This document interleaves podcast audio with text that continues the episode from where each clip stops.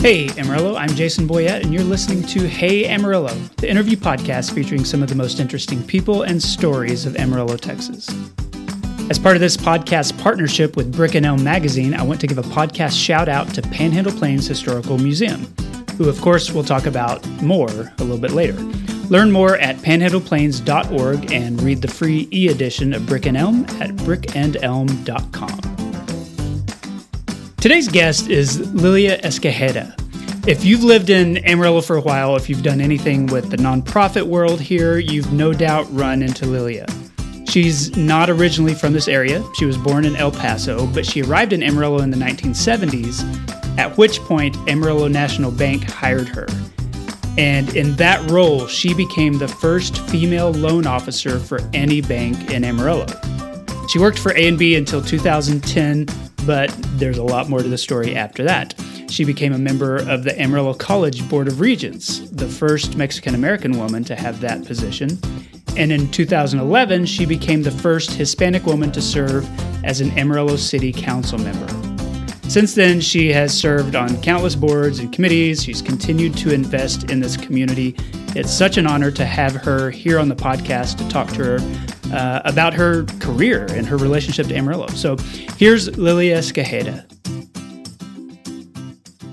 Lilia Escajeda, welcome to the Amarillo podcast. Thanks Thank for being you. here. Thank you. It's uh, it's an honor to have you. I've known you for a while, but I want to start the same way that I do with most of my guests, and that's just to ask you how you ended up in the Amarillo area. And I know there's a story there. So, what brought you to this area? Well, actually, my dad used to come to Amarillo in uh, the late 40s and 50s, and we had lived here for a while and then moved back to El Paso and, you know, Dallas and whatever. But uh, I was familiar with Amarillo because of my dad coming to work here. He worked road construction. Okay. So uh, when I decided to make a move from the Dallas area, I moved back here to Amarillo. Where did you grow up? I grew up in El Paso and in Van Horn, Texas. Van Horn, Texas. Okay. Mm-hmm. What was that like at, at that? Point? Well, you know, we we were all uh, just um, probably related to each other, everybody in the community, and uh, I like small towns. Mm-hmm. Uh, and I was a kid, so you know, we played in the uh, rock and and uh, glass yards because there's no grass in Van Horn, Texas, to speak of, and uh, it it was just a very uh, familial uh, experience because everybody was sort of related. You were your first cousin, second cousin, Okay. and, and that kind of thing. And, and it was, and we all were in this, at the same economic level. We were all poor, so nobody, you know, uh, uh, made anybody feel bad because you know they didn't have money or anything like that because we were all in the same boat. Did you have an idea when you were a kid of what you're going to do with your life? Absolutely not. I mean, uh, when you grow up poor and you grow up in in a Mexican American family, uh, you know the father is the head of the family, obviously, and uh, you know we just do what we're told basically. But uh, I was always very a very curious child. I was the eldest of seven. And I was always a very curious child, and I loved to read. I, I, I used to pretend like I could read when I couldn't read. Really? Uh-huh. Uh, I'd get a book and just pretend like I knew what I was doing. And so th- that was probably my lifeline to my future because I always enjoyed learning and reading. And uh, my mother was very supportive of that. My mom was always a housewife. She never worked outside the home. So uh, we knew that if when we went home, mom would be there.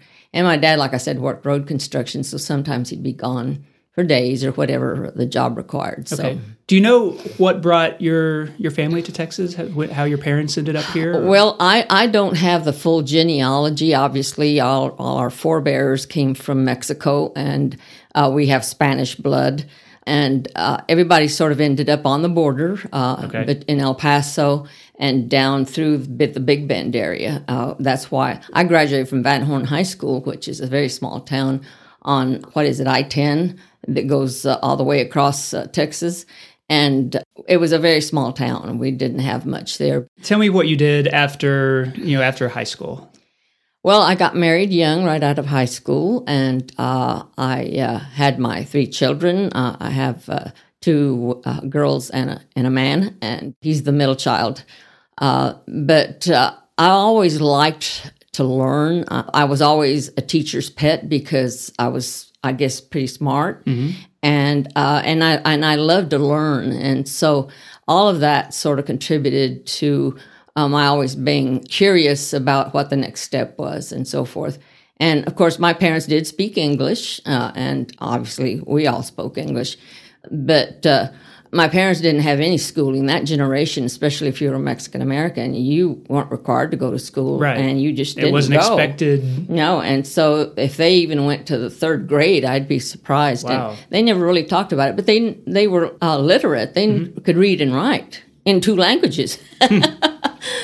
Was college on your radar? Like once you graduated, was did, no, because nobody in our family had ever gone to college, and I mean, I I, I thought about going to college because all of my teachers and and so forth said, "Well, you need to go to college." Well, you know, no one in our family had ever been to college, and so how do you even start if you don't have any support at home or they don't have the tools, and you can't expect other people to do it for you?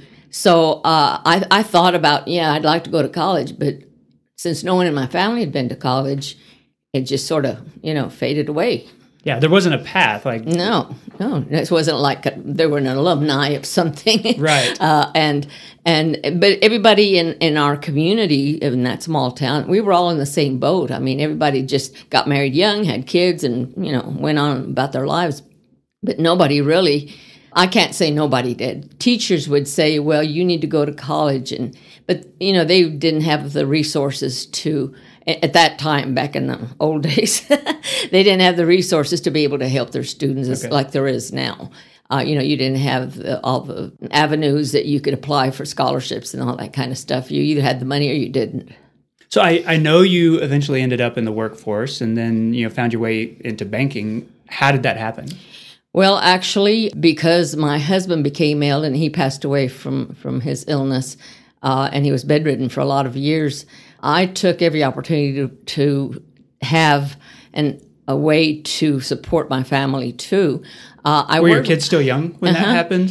yeah, I worked for a, what we used to call a finance company, not a payday lender. Okay. There used to be, and there are very few of them left, companies that lent money. And I used to work for Community Finance and Thrift Corporation. Okay. Like, and there was a beneficial, and there were other companies, and they made loans. But they weren't at the exorbitant rates. Yeah, not the predatory lenders. No, not the predatory. They were installment loans and so forth. And uh, and I started working for one of those companies, and I actually rose in the ranks to become uh, like a training supervisor and all that. And I used to travel a lot uh, to different uh, parts of our district, wherever that happened to be. And that's how I ended up moving to Dallas at one point because that's where the home office was. So I, I was always uh, a good learner, and I always tried to better myself, and and that's because of my experience of having worked for a finance company. That's how I ended up being a banker. Okay. that's sort of the path because I already knew about lending and, and credit and all that kind of thing that most people take for granted. and and so I know you ended up uh, as an adult coming to Amarillo. Mm-hmm. Um, tell me tell me why. Well, my my dad always worked road construction. You know, every highway in Texas probably has his stamp of of work on it. And my husband also went to work uh, for uh, the company my dad worked for. So they worked road construction and they moved back and forth and so forth. And uh, we had, like I said, we had lived in Amarillo because my dad had come here f- for work in the 40s. And, you know, I, they, they were here when the great tornado came through here Oh wow, yeah. and and so uh, then uh, we moved back to El Paso because that's where our family was from. But my dad came back to Amarillo and, and they settled here, and so you know your kids usually follow, and and that's how I ended up in Amarillo permanently. Uh, but in between, I had lived in the Dallas area too. Okay. And you you ended up working for Amarillo National Bank here in Amarillo. Was Mm-hmm. Yes. that your first employer here, or were there others? Well, I worked for the finance company, Okay. that, And- and that was and, here. and that was my segue to going to work for Okay. Amarillo National Bank, uh, and uh, back before they had branches and any of that stuff. and and I know that that you were uh, a little bit of a groundbreaker in in that position Mm-hmm. as as a banking officer and as a, a loan officer. Well, here. especially being a Mexican American, I, I broke the glass ceiling for not only women but for minorities uh, that wanted to you know, better themselves and do something. And, and Amarillo National Bank has been a tremendous influence on me, but they have uh, uh, opened doors uh, that I never thought were possible. And that's why I've been able to do the things that I've done because uh, the Ware family always supported uh, whatever it is I wanted to mm-hmm. do, you know, because it reflected back on them too. And so uh, I've been very fortunate that uh, they let me stay on, considering that I didn't have a college education. I, I, I know, and, and that's I, that feels significant. What, what was the time frame when, when you started working at the bank? I started working at the bank in 1975, I okay. believe. I mean, were there discussions when they hired you or when you got the job? Did it feel like, oh, we're doing something different? You know, we're no. Actually, the the uh, manager of the uh, installment loan department, as we used to call it, he was sort of a self person, a renegade, you know, and and he had been in the finance company business himself. And so he interviewed me. He didn't even send me to personnel. he just hired me. He said, "Show up for work Monday or hmm. whatever." And uh, and then I filled out the paperwork with the uh, personnel department and so forth. But he knew that I knew how to lend. He knew that I knew about credit. He knew that I would be able to tell whether uh, I could make a loan to a person or not. So that's why he hired me. And I I know that at least in Amarillo, and I, I think this is probably true throughout Texas that the Hispanic culture or the Mexican American culture doesn't always have strong banking relationships. Was was your position and, and you being in that that place of, of authority or maybe representation, do you feel like that was significant here in Amarillo? Absolutely, because people started hearing that there was this lady at Amarillo National Bank that spoke Spanish and uh, that they got a loan from her for $500 and or they financed a car or whatever. And so they would send their family members to me or uh, acquaintances. And so the word got around that you know they could go to the bank and actually borrow money. And and this was also an era when women in general didn't have the right to apply for credit and get credit without having a male co-signer. Oh, okay. And that was the Equal Credit Opportunity Act that gave women the right to get credit in their own name, regardless of their marital status. And so I also became a, a beacon of light for women that wanted to start their own credit and so forth uh, of, of, all colors. And they would communicate to me that, they, that I would understand uh, what they were going through because I was also a woman. Right. And I, I would imagine that whether it's because you're a woman or you spoke Spanish, that it, it removed some of the intimidation factor. I think that a lot of people who don't have didn't grow up with a bank or don't have a relationship with with anyone in the banking industry have just you know walking in the door to say I want to open an account that, that you're somebody that that they don't feel as intimidated by right and and uh, it, it also helped that at that in that era of uh, the mid 70s uh, the government passed a lot of regulations first of all that women had the right to their own credit they didn't have to have their daddy sign or their mm-hmm. brother or their husband and all that kind of thing and so women were now free to go apply for credit under their own uh, qualifications and so forth. So that opened up a lot of doors for women to actually start establishing credit of their own. Since you've been part of that industry uh, for so long in the 70s and the 80s and you know 90s, there was a lot of change just in the banking world. A lot of a lot of turmoil because there always is in financial markets. And mm-hmm. um, you know, what were some of the the the things that you sort of weathered, you know, related to the city mm. and the economy and, and some of those challenges? Well, I, th- I, think that for for the general population, if, if, if you need to borrow money, you're you're going to put aside some of your prejudices or whatever because you want the you money. just want the money. Yeah, but but I did have a couple of oh, gosh, the I didn't know that the bank let people women do this and and so there was some you know reflection of what had been before. Mm-hmm. But in, in general, I think people ex- were glad that they could have uh, options on who to go borrow the money from. And, and I have to give all the kudos to the Ware family. At that time, Tall Ware was the president. And for them to have done all of this, I was, as far as I know, and I think I'm pretty accurate, I was the first woman who happened to be a Mexican American who was hired for a lending position in Amarillo. Okay. Period. And and I th- and I think that says a lot for the uh, Ware family who uh, allows people to move forward and so forth. And obviously, um, I retired, but I'm still there. Right, right. and so I owe a great deal of gratitude and kudos to the Ware family because uh, now it's third generation that I've worked under, mm-hmm. and uh, they have always been right on with with moving forward with the times. When did you retire? I retired in 2010. Okay, I think but I don't feel retired because I still with the I was gonna say you're you're still really busy. You just moved from from one job to a bunch of other jobs. I, I wonder if you could talk about, you know, when you did realize, okay, I'm I'm ready to retire from this professional life. You know, what were your plans at that point? I didn't have any real straightforward plans or anything. I knew I was going to stay in Amarillo, and I knew that I wanted to do a little traveling, and I did a little bit. Uh, I mean, I went to South America, and and uh, uh, I've gone. I went to the Olympics four years ago. Oh, did you really? yeah, I went to uh, Argentina. Uh, and so a lot of doors opened up for that was possible for me to do some of those things. Uh, but basically, I, I, have never left the bank because the the Ware family was uh, uh, kind enough and wanted me to just sort of stay on as a consultant. But I I did a lot of community service stuff right. too, and so it, it's it, it, was just a, a way to um, open up more doors for more uh, females to do the things that they never dreamed they could do. And uh, I'm I'm just real grateful to the Ware family for allowing me the freedom to do a lot of things that probably if I had gone and asked permission for. maybe I wouldn't, but I just did them, and if, and they got the the benefit and and the credit for letting their employees do some of those things.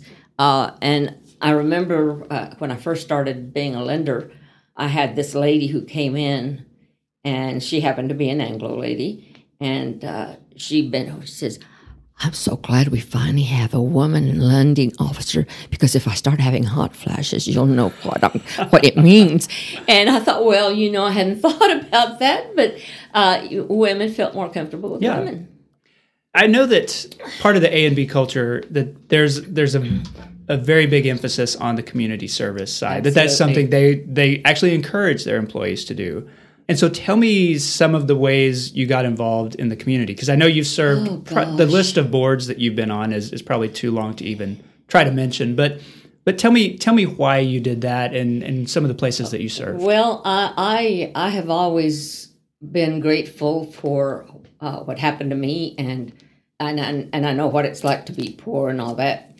And I just wanted to have an opportunity and a, and a way to let people know that they could do whatever they wanted to if they set their minds to it. And because the bank always encouraged us to do service in our community, being on boards and being volunteers and all that. Uh, and when I was in high school, I was in every club there was, mm-hmm. and you know, and so I already had uh, what I might call leadership tools to uh, get people to do things. And so for the bank, uh, gosh, for them to address the issue of people not having enough uh, dedicated board members, et cetera, and to let us have the freedom to do that is just awesome. Yeah. And so I've served on nearly every board in town. I mean, everything from the Amarillo Foundation uh, to Los Barrios de Amarillo, which you know I helped found back in the early. I helped found a lot of things, but I, I like doing community service. I, I, was I was widowed and and I never remarried again. Okay, uh, doesn't mean I'm a saint or anything. it's just it's just it just meant you had some time once had, your kids I had were grown, time right? when when I wasn't doing my my work. And I, I can't think of anything that uh, that we haven't done because Amarillo National Bank obviously promotes service to community and our employees are especially our officers are always involved in some uh, capacity with uh, community boards uh, school obviously you know that i ran for city council mm-hmm. and i was successful for two terms because i didn't run for the third time uh, and i've been on the amarillo college board of regents I've been uh, on the WT Foundation. I mean, I've done a lot of things in the education area because for me, it's important for everyone to have that opportunity because I know what it's like not to have exactly yeah the, that opportunity.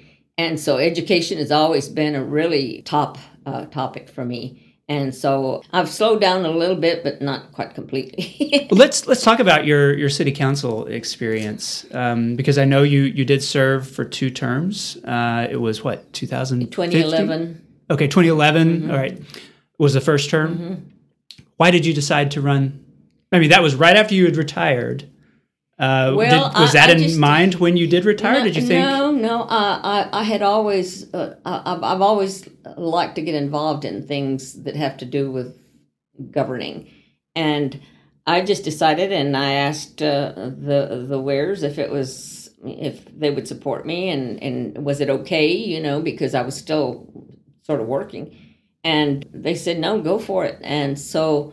Uh, I, I decided to, to run, and uh, thanks to the Lord, I won uh, my two terms that I ran for, and it just it was just another way for me to do public service and be able to represent communities who feel that they're not part of the community as being Mexican American, and for all the other uh, uh, ethnicities that we have in our community because I've always been in touch with nearly everybody, uh, and and so for me it was it was just an honor to serve the citizens of Amarillo on the city council, and and I thoroughly enjoyed it, and I also enjoyed my time with Amarillo College and serving on on their board, and again that was an elected position. Right. Were you the first Mexican American in both of those elected positions?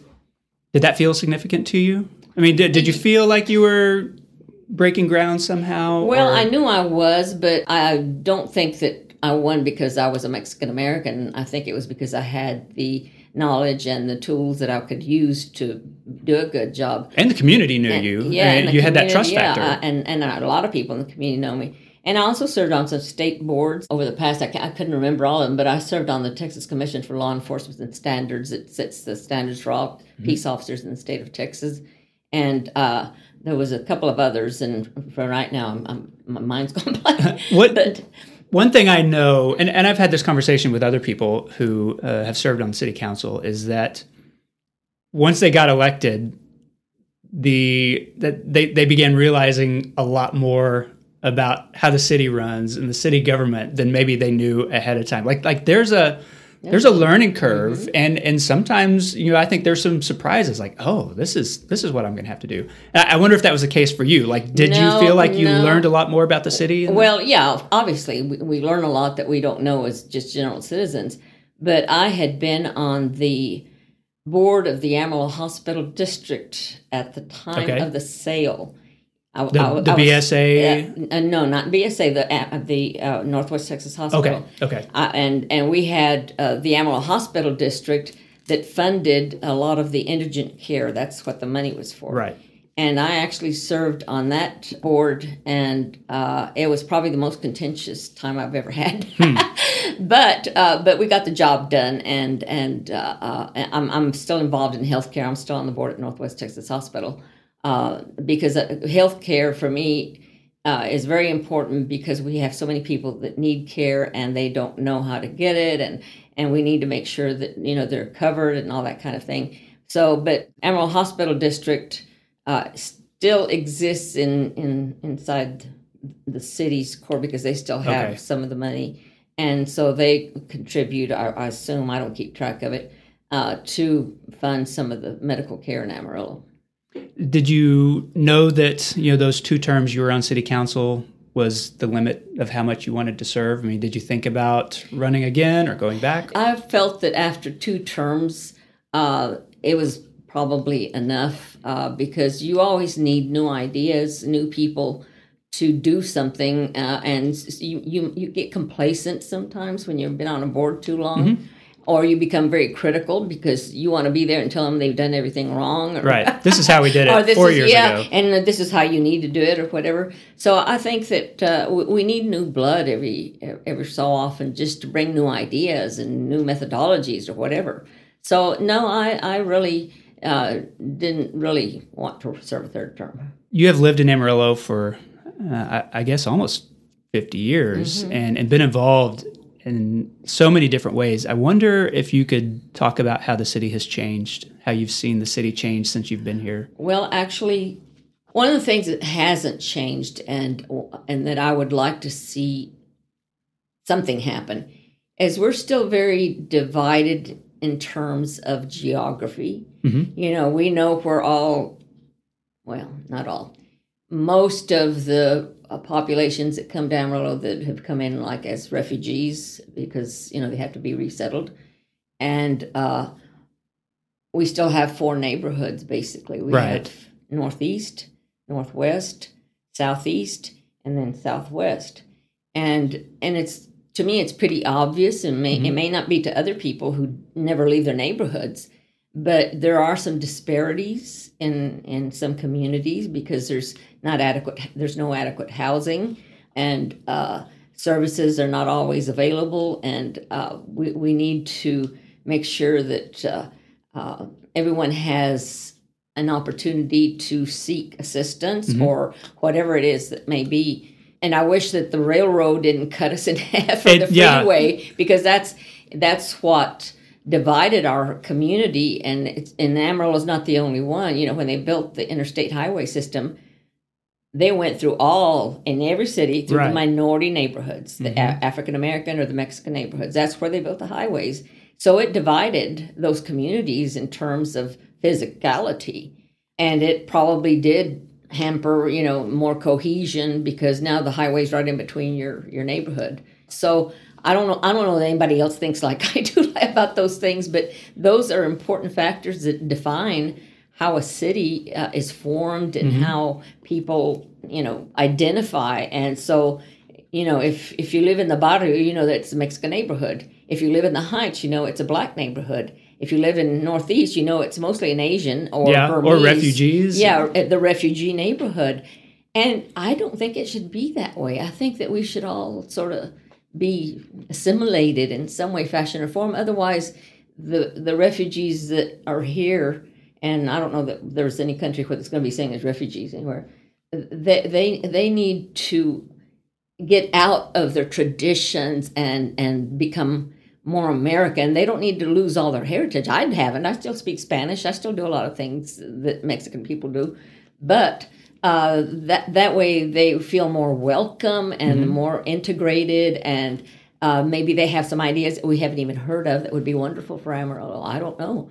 And uh, I'm concerned also that we still have a lot of substandard housing and we don't have enough building, especially in East Amarillo, east of Canyon Way, uh, that there's not enough development there. Obviously, there's development of truck stops and Yeah. all that kind Yeah. of stuff. But there's not any new housing going up to provide decent, affordable housing for people. And uh, so, where are they going to live? I mean, if we're going to keep growing, where are people going to live? They can't all afford to live in, in uh, uh, expensive neighborhoods. And that, I mean, that speaks to, I think, some of the complexity of when you do have ethnically or racially segregated parts of town. There is that component, but a lot of it is economic too, because you know minorities are not always going to be in the higher earning job positions because of a long history of, of a mm-hmm, lot of mm-hmm. things. But that does keep people from intermingling because some people just can't afford to live, you know, in some parts of town. That's right. And so it, it's a problem, and I don't know a good solution for it. Like, I, I think there's a lot of steps that need to happen before we Well, get there. Well, I, I think it would take a purposeful path to engage with all the stakeholders to arrive at some kind of plan, uh, position, uh, to see how we can address some of the more immediate issues that need to be taken care of, like maybe um, maybe they don't call the police because they're afraid of the police. Uh, uh, things like that. I mean, social things that they've brought with them and have with them. And I don't know that anybody's ever held like a round table of all the ethnicities uh, so that we n- get to know each other. I Yeah, mean, you know. yeah. We can't keep pointing. Oh yeah, they live over there, you know, and oh, I don't, I don't want to go in that neighborhood. You know, there are a lot of good people everywhere, and some of them just don't have the tools or the skill sets or the education to articulate how they feel about it. Mhm. And so, you, you know, we know that if we go, um, you asked what my favorite restaurant was, the Bangkok. and, and, you know, and that's where all, nearly all the, now I'm not going to say all of them because some of them do have houses in some of these neighborhoods, but basically uh, they're, they're all in Northeast Amarillo. And, and I think we should do a better job of integrating and renovating and doing specific projects to bring up neighborhoods that are in decay and mm-hmm. all that kind of thing. But if they don't ask, it won't get done. I, I want to close this section by asking you one more question. And I, I know that you know you you grew up in a in other parts of Texas um, and spent a lot of time there, but you spent most of your adult life, at least a big chunk of it, you know, here in Amarillo. And I wonder, like, why you've stayed here so long, even after retirement, even after your role with city council was over. Like, you're you're still here. Yeah. Well, of course, my parents were here, and both of them have passed. My mom's been gone two years, three years, and uh, that was one of the reasons because they were getting elderly. And I like Amarillo. I like the clean air. Mm-hmm. I like the lack of uh, congested highways.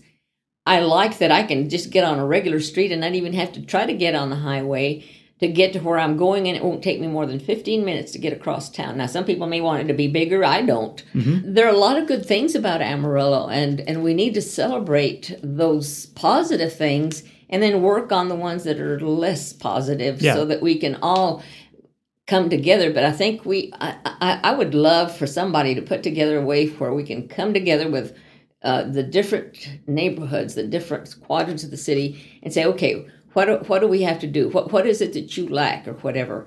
There there are just so many social issues that are attached to poverty or lack of understanding because of the language and and they depend on somebody else to tell them and they may not may not may not be telling them the right thing or the translation's wrong or whatever so I, th- I think communication is key for everything.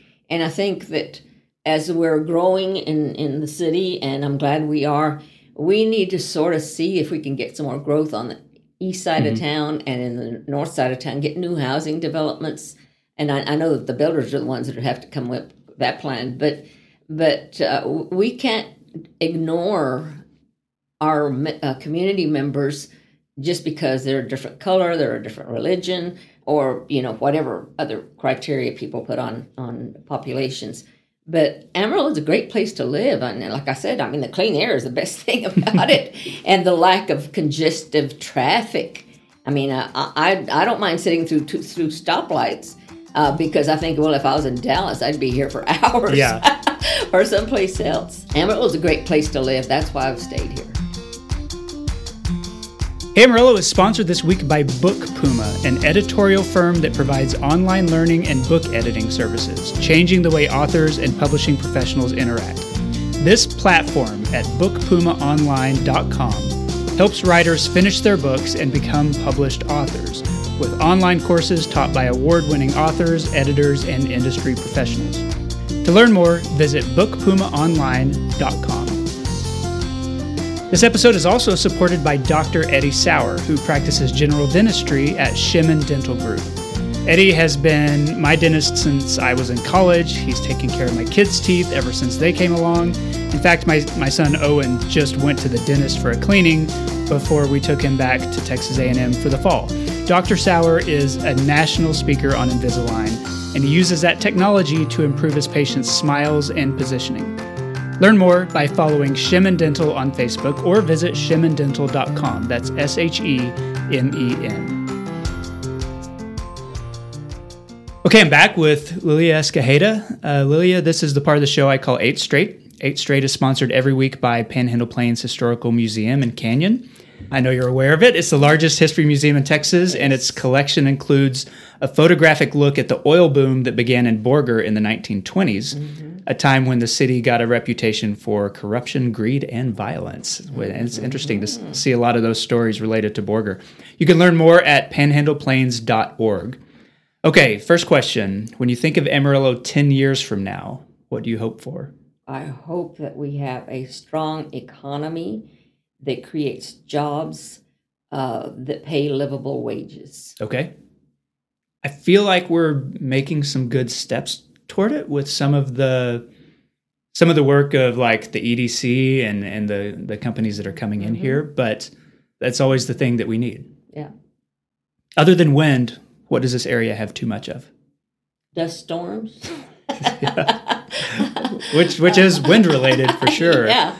Uh, I, I don't think there's very many things that would rise to being negative. I mean, we can't control the weather. hmm We can control traffic, but not the weather.